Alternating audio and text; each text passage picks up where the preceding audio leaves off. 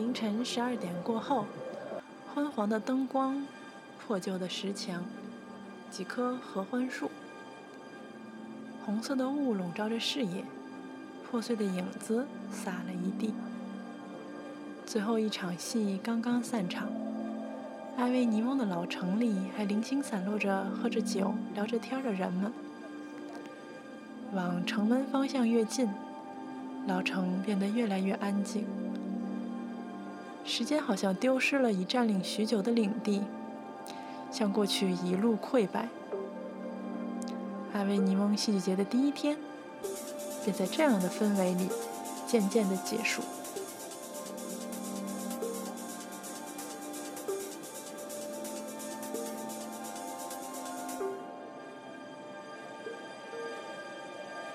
一次，在著名戏剧导演、剧作家 Joel b a m a 也就是波莫拉的一个采访中，他曾经聊到过第一次接触戏剧的经历。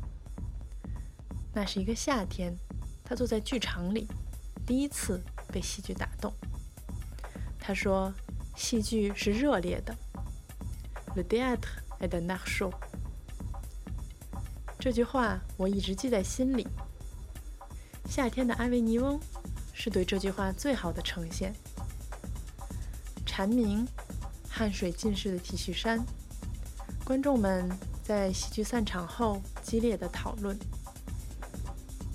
今天这期节目中，我们的坐标是阿维尼翁这座中世纪古城，而主题便是戏剧。在这次的 Style X 里面，橘子就和大家分享一下自己。在阿维尼翁戏剧节的初体验。生活在巴黎，不来阿维尼翁戏剧节的理由要多少有多少，但终归可以总结为一句话：好戏总是会在巴黎上演的。但安维尼翁戏剧节对于住在巴黎的人来说，最大的吸引力也正在如此。在这里，我们可以比所有的巴黎人都更早地看到好戏。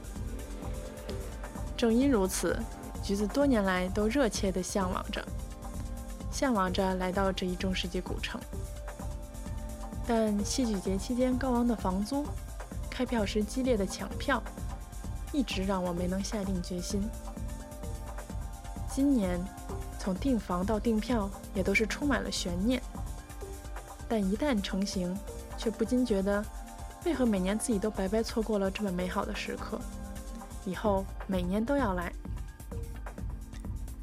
在今天这期节目的第一个部分，想跟大家分享的是，阿维纽戏剧节期间上演的都是什么样的戏呢？在我们到达阿维纽的第一天，我们便直奔了本季戏剧节的主打剧目《安提戈涅》。这一由日本导演宫城聪执导的戏剧，今年被选为开场剧目之一，并且在享有盛誉的教皇宫上演。出于和演出环境的契合，工程导演将这一古希腊著名剧作家索福克勒斯的经典剧目与印度尼西亚的水上皮影形式相结合，而表演又受到了日本传统戏剧的影响。安提戈涅这个故事是一个讲述女性的故事，相信大家对俄狄浦斯王这个名字已经比较熟悉了，而安提戈涅正是俄狄浦斯王和自己的母亲乱伦后生下的女儿。在俄狄浦斯王死后，他的两个儿子为了争夺权力，两败俱伤。而最终掌权的舅舅把一个人认定为英雄，另一个人认定为僭越者。因此，安提戈涅的两个哥哥，一个得以厚葬，而另一个却被弃尸荒野。倍感不公的安提戈涅决定不顾国王的禁令，去埋葬弃尸荒野的哥哥。但这一举动被发现后，他也遭到了惩罚，被关在墓穴中，最终自尽。这以女性为主要角色的剧目，正符合本届戏剧节的主题之一——女性主题。在当代戏剧中，古希腊的戏剧经常被拿出来改写，但在众多版本中，为了适应当代观众的观剧习惯，古希腊戏剧中传统的咏唱段落经常被删去。但在这一外来的和尚日本的导演手中，这一古希腊悲剧从内容上却得到了最好的保存。这可以说是形式上的创新和文化背景上生产的猎奇心态所带来的优势。即便内容上只是把欧洲人听过很多遍的故事平铺直叙，也不会让人感到无聊。在戏剧的主要段落里，大探照灯打在演员身上，真正演出的是在阿维尼翁教皇宫近五十米高的墙体上投射的影子。全戏是以日语演出，法语的字幕打在高墙上，让观众可以实时地了解演出的内容。虽然整个戏剧从形式上融合了多种文化的表现形式，但这一形式上的融合却没能触及戏剧的表现力。看戏归来，整体感觉是在一个非同凡响的环境中看了一段日本动画，而且还是中场休息环节经常出现的皮影戏式搞笑小桥段。不过这一处理倒也让这一悲剧显得更加轻松了。当然了，以上只是橘子个人的一些批评。今年的戏剧节的主题除了女性，还有跨专业和非洲、舞蹈、话剧等多种艺术相融合的剧目是选剧的重点。橘子在这次戏剧节期间看过的所有戏中，最喜欢的便是《Sena Madre》这一意大利籍的女性编舞，也是编剧 Ambla Senadori，结合了戏剧和舞蹈，把日常生活和对于场景的想象糅合在一起，再捏碎，给观众们展示数遍。每一遍却只有片段，这种破碎的场景和阐释的空间，如实地展示了现实生活中想象和现实的穿插。每个场景在不同人的眼中被理解成完全不同的故事片段，充分施展了舞台艺术和现实之间若即若离的关系所带来的张力。此外，戏剧节的综合性还体现在了他和各大纸媒相合作举行的论坛上。前法国司法部长 Christiane d o b i r a 和著名的社会学家 Eva Illouz 都是受邀请嘉宾之一。他们把世界上最重要的议题带到了戏剧节上，包括难民问题、恐怖主义、欧洲的建设、女性的权利。而这些论坛和戏剧在同一个古城中集合，也正体现了戏剧的意义。如果戏剧不是现实的批判，那么其带来的乐趣大概会大大减弱吧。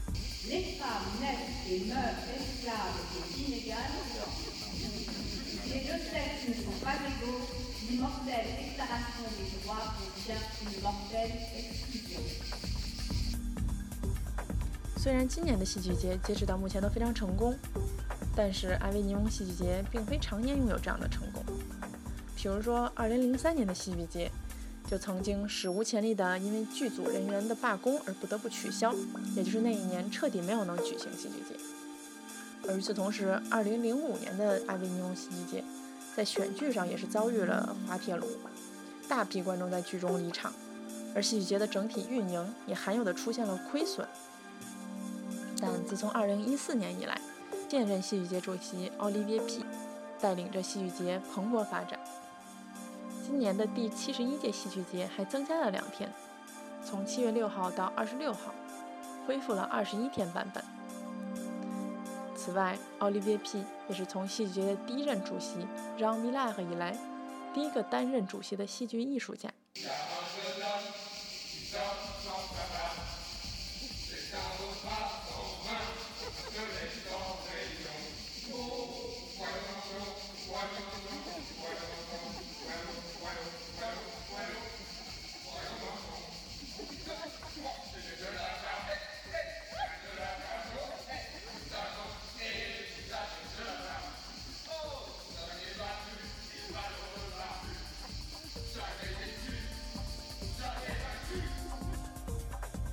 今天还想跟大家聊的一个主题呢，大概就是安维尼翁戏剧的一些特色。安维尼翁最有特色的便是其最重要的舞台都是户外舞台，而且都在历史建筑中。比如刚刚提到的安提戈涅，便是在安维尼翁的教皇宫中上演的。虽然安维尼翁今天以戏剧节和周边普罗旺斯的薰衣草而闻名，但在历史上，这座城市曾经在14世纪作为教皇的宅邸。而该城也在此后一直作为教皇的财产，直属罗马教廷。直到1791年法国大革命之后，全城的市民才通过公投决定归顺法国，成。为了法国版图的一部分。除了教皇宫之外，圣约瑟夫中学的庭院是全城第二大舞台。圣约瑟夫中学建于16世纪，曾经是阿维尼翁最古老的耶稣会学院，近代才变成了一所世俗中学。在参观这所中学的过程中，其宗教的背景，嗯，在学校中也是可以很容易的体会到。此外，整个学校的庭院也颇有修道院风格。不只是这座中学，城里的其他重要舞台也大都在修道院风格的庭院之内。对于受到官方邀请的戏剧，最大的挑战便是如何处理户外演出。也正是出于这个原因，比较重要的剧目往往在晚上十点开始，因为此时太阳才渐渐下山，而在黑暗中，舞台灯光的神奇力量才有施展的余地。作为全世界最大、举办时间最长的戏剧节，阿维尼翁戏剧节还促进了整个产业的发展。在戏剧发展的历史上，剧务技术人员很久以来都不是一个正式的职业，也没有职业化的训练。但是在埃维尼翁，为了准备每年的戏剧节，一个专门培训剧务技术人员的学校 ISTS 在1986年创办。发展到今天，这所学校已经成为了剧务技术领域最专业的学校。而如今，埃维尼翁戏剧节已经是独立的法人，不仅不是埃维尼翁城市的附属品，每年还为城市带来丰厚的经济收入。这一平日里有三十多名员工的组织，在戏剧节期间会同时有八百多名员工和志愿者贡献他们的力量。而戏剧节在用电上也不依靠市政电力系统，而是建立了自己的供电系统。如果我们回溯到一九四七年。当阿维尼翁戏剧节刚刚创立之初，它仅仅是一个艺术周，连看戏的座椅从都是从居民家中的花园中收集来的。第一届戏剧节总共有十二个剧目，一共演了四十八场，而今天的阿维尼翁戏剧节仅仅是计划内的 in 的部分，其受邀的剧目就有将近五十部，总共演出近三百场。从一个非正式的艺术周发展到今天。阿维尼翁几乎已经成为了戏剧盛世的代名词，而且是整个戏剧界发展的风向标。阿维尼翁戏剧节也是戏剧人们最激烈的决斗场。